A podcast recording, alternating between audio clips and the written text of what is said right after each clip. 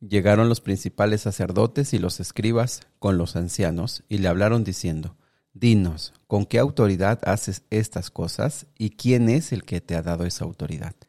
Esta mañana vamos a hablar de autoridad, vamos a hablar de cómo Jesús usó esa autoridad, pero sobre todo vamos a aprender la respuesta y a través de esa respuesta vamos a conocer mejor a nuestro Señor Jesucristo. Quédate con nosotros para estudiar Lucas capítulo número 20.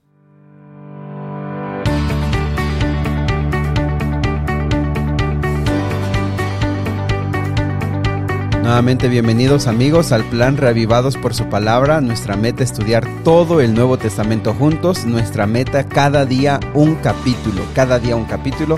Muchas felicidades a los que se siguen integrando este plan. Bienvenidos, decirles que somos una gran comunidad y el objetivo de esto es animarnos unos a otros, apoyarnos, saber que a través de este audio estamos llegando a muchas personas que tienen este desafío que ya de una vez por todas quieren aprender y quieren tener el hábito de estudiar la Biblia cada día, que saber que la realidad, la realidad es que eh, miles de cristianos no leen la Biblia, miles de cristianos solamente se alimentan con un tema a la semana, saber que la mayoría de cristianos solamente conocen uh, tan poco lo que les cuentan y es por eso que nosotros estamos aquí tratando de, por nuestra propia cuenta, conocer a Cristo Jesús y conocer su palabra. Así que bienvenidos, ánimo, qué bueno que están acá y decirte que si después de escuchar este audio te parece que a alguien le puede ayudar, te invito para que se lo puedas compartir.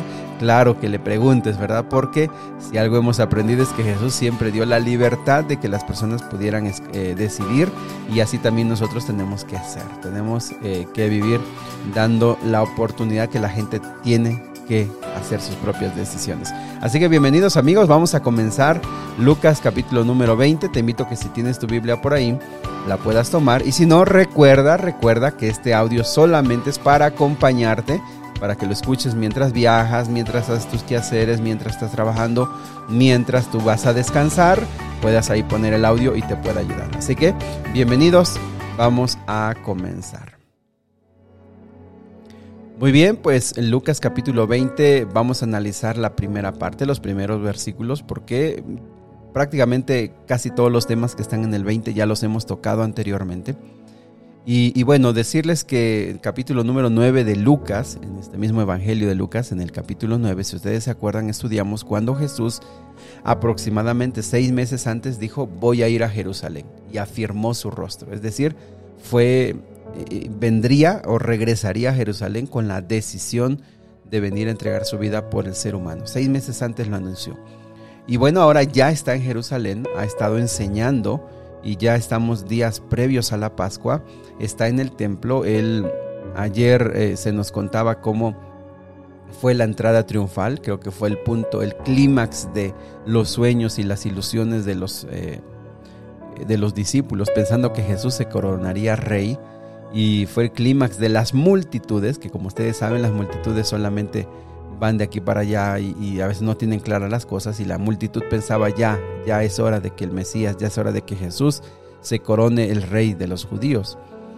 Y sin embargo eso no sucedió, lo que sí pasó es que eh, en estos días que Jesús estuvo en Jerusalén también eh, expulsó o sacudió, ¿verdad?, el templo de tanta negocios y fraudulentos y de todos los cambistas y todos estos que estaban eh, obstaculizando para que eh, pudiera haber el espacio para que los gentiles y las mujeres pudieran estar en el templo. Entonces todo esto, todo esto, Jesús, eh, su entrada, las enseñanzas de Jesús, lo que sucedió en el templo, la limpieza que Jesús hizo, llevó a los escribas, a los fariseos, a los sacerdotes, eh, principalmente a los sacerdotes, a los escribas y a los ancianos, que básicamente ellos serían los em, el Sanedrín, es decir, los dirigentes más importantes de toda la nación eh, judía en la parte religiosa, la parte religiosa, pues totalmente ya ver a Jesús, de por sí ustedes saben que lo querían matar, ya querían acabar con él, pero esto los llevó definitivamente a ver a Jesús como que estaba ya eh, enfrentándolo, los estaba desafiando. Y entonces ellos vienen y con una pregunta que lo que busca es descalificar a Jesús, con una pregunta que lo que busca es eh, como hacer verle a la gente que Él no es nadie, eh, vienen preparados con una pregunta que están seguros que él no va a poder responder y que lo descalifica como persona. Y vienen y entonces Jesús está enseñando al pueblo, anunciando el Evangelio. Y él está en eso, en su tarea. Jesús sigue enseñando, sigue predicando, sigue haciendo la labor a la cual fue enviado.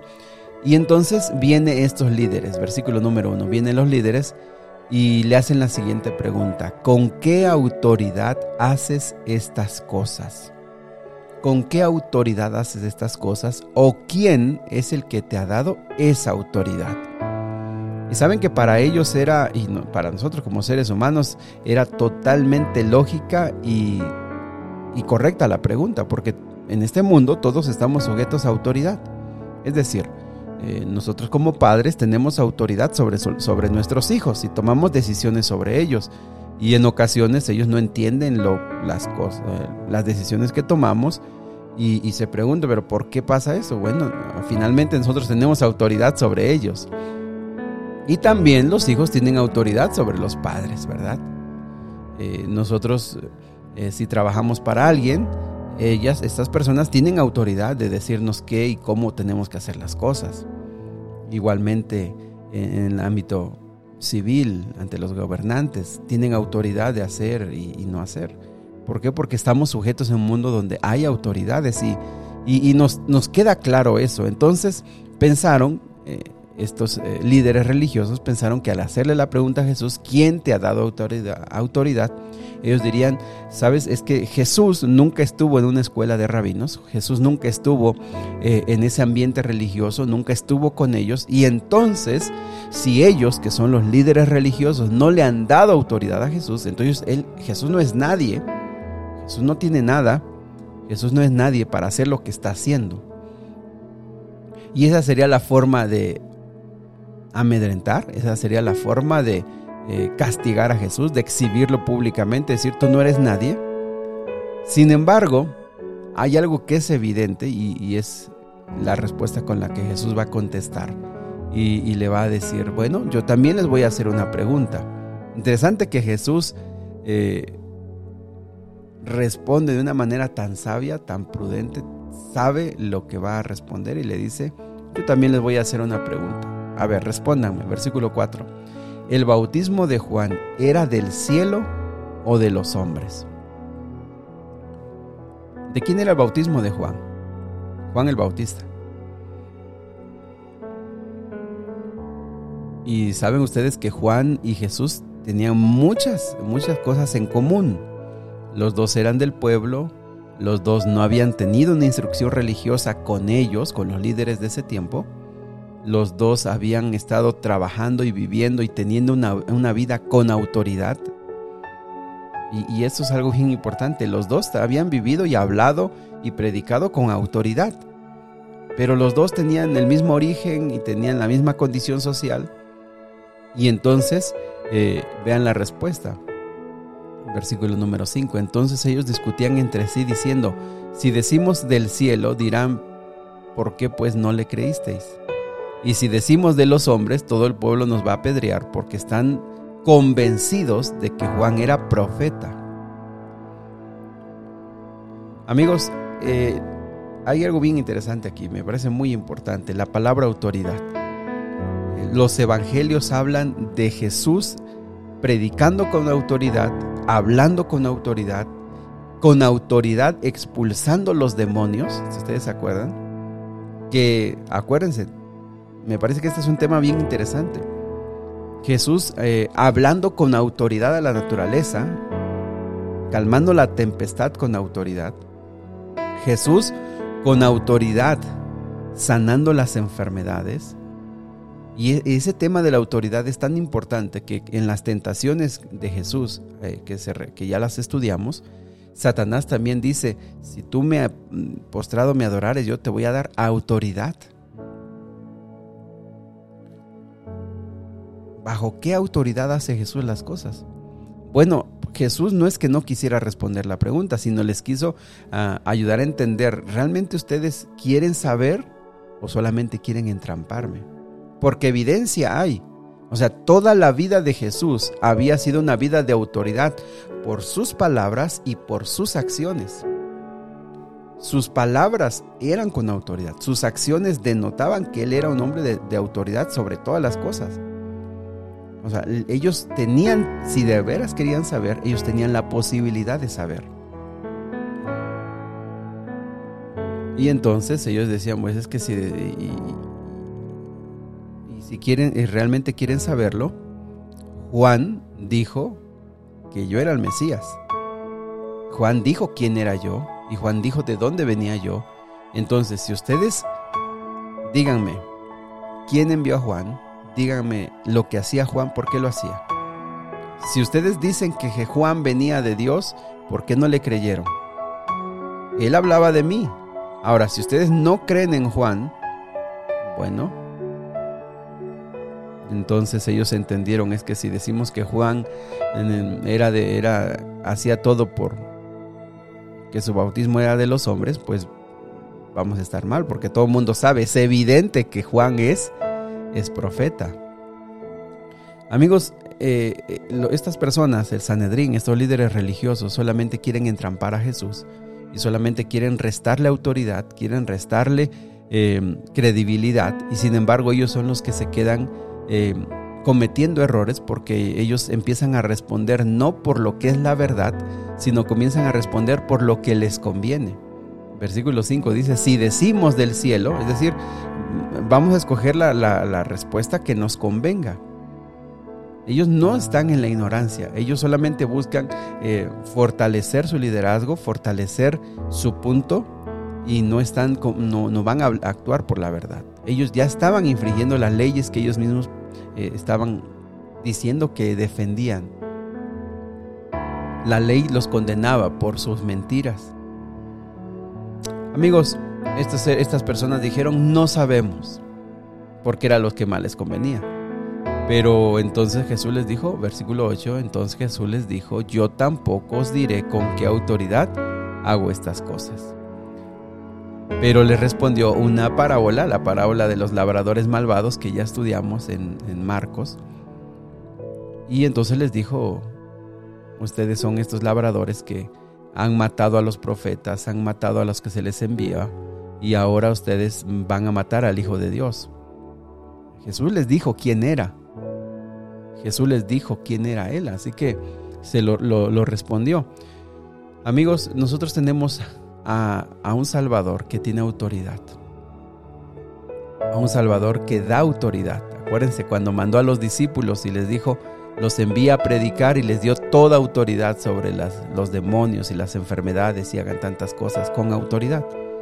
Mateo 28 termina diciendo, y toda autoridad me es dada en el cielo y en la tierra. Por tanto, yo los envío. Jesús da también esa autoridad es evidente que Jesús tenía la autoridad de Dios para hacer todas las cosas. Y yo quisiera invitarte este día a que podamos recibir de Dios la autoridad para vivir una vida como Él quiere. Que nuestras palabras y nuestras acciones tengan la autoridad del cielo. Esa autoridad no se gana, esa autoridad no se compra, esa autoridad no se, em, no se puede ir a encontrar en ningún lado esa autoridad no se tiene ni siquiera por un nombramiento en tu iglesia. Esa autoridad se cultiva todos los días en una relación estrecha, profunda con Dios. Si tú lo conoces, si tú lo amas, si tú le obedeces por amor, tu vida va a tener una autoridad que es indiscutible. Tu vida, tus acciones, tus palabras van a tener una autoridad que la gente va a reconocer. Dios quiere amigos que podamos llegar a ese a ese nivel de conocimiento de entrega a Cristo Jesús. Cuando nuestras palabras y nuestras acciones sean con autoridad, porque Dios nos dio esa autoridad. Que Dios nos bendiga, que Dios nos ayude, que Dios nos pueda dar autoridad para vivir una vida como Él, como Él quiere y que la gente pueda ser maravillada, no para darnos la gloria a nosotros, sino la gloria a nuestro Dios. Vamos a orar. Querido Dios y Padre, tú tuviste una vida con autoridad, hablaste con autoridad y tú esperas que también nosotros, nuestras acciones, y nuestras palabras, palabras hablen de que nosotros vivimos profundamente relacionados contigo. Señor, somos imperfectos, nos equivocamos mucho, eh, cometemos faltas. Y es por eso que miles de personas no quieren venir al cristianismo porque nosotros damos mal testimonio, porque nosotros no tenemos ninguna autoridad para hablar, porque nosotros ni siquiera podemos obedecer un poquito de lo que se espera. Señor, permítenos ser como tú. Permítenos que nuestras acciones sean como tú y que nuestras palabras sean sabias como tú. Y que de esa manera, Señor, nuestra vida pueda dar testimonio de que te conocemos. Quédate con nosotros hoy. Permítenos cultivar esa autoridad que tú nos das cuando nos relacionamos contigo. Permítenos, permítenos ser hombres y mujeres de respeto. Permítenos ser hombres y mujeres de credibilidad. Permítenos ser hombres y mujeres íntegros, que la gente sepa que no hay dobleces en nuestra vida, que no hay cosas escondidas en nuestra vida. Permítenos reconocer que nos equivocamos, que podemos fallar, pero que no hay mentira ni conveniencia en la forma en la que nosotros vivimos. Que la autoridad de tu vida, Señor, se pueda reflejar en nuestra vida. Permítenos ser honestos, puros, sinceros, Permítenos ser todo lo que tú quieres que seamos. Te lo rogamos en Jesús. Amén. Amigos, que Dios me los bendiga, que pasen un excelente día, que sigamos esforzándonos. Hoy ya estamos a primero de julio, ya estamos comenzando la segunda parte de este año, un año tan complicado, tan difícil, pero que también un año que nos ha permitido ser probados, ser desafiados conocer más también a Cristo Jesús. Que Dios les bendiga, si Dios lo permite. Nos vemos el día de mañana. Si te parece, si llegaste hasta aquí, te felicito y te invito para que si quieres compartir el audio con alguien, dile si lo quieres recibir y lo puedas compartir. Y si apenas lo has recibido, me da mucho gusto que estés aquí con nosotros. Eh, te felicito y decirte que es solamente una ayuda, que lo que realmente queremos es que tú estudies tu Biblia de manera personal. Que Dios los bendiga, que pasen un excelente día.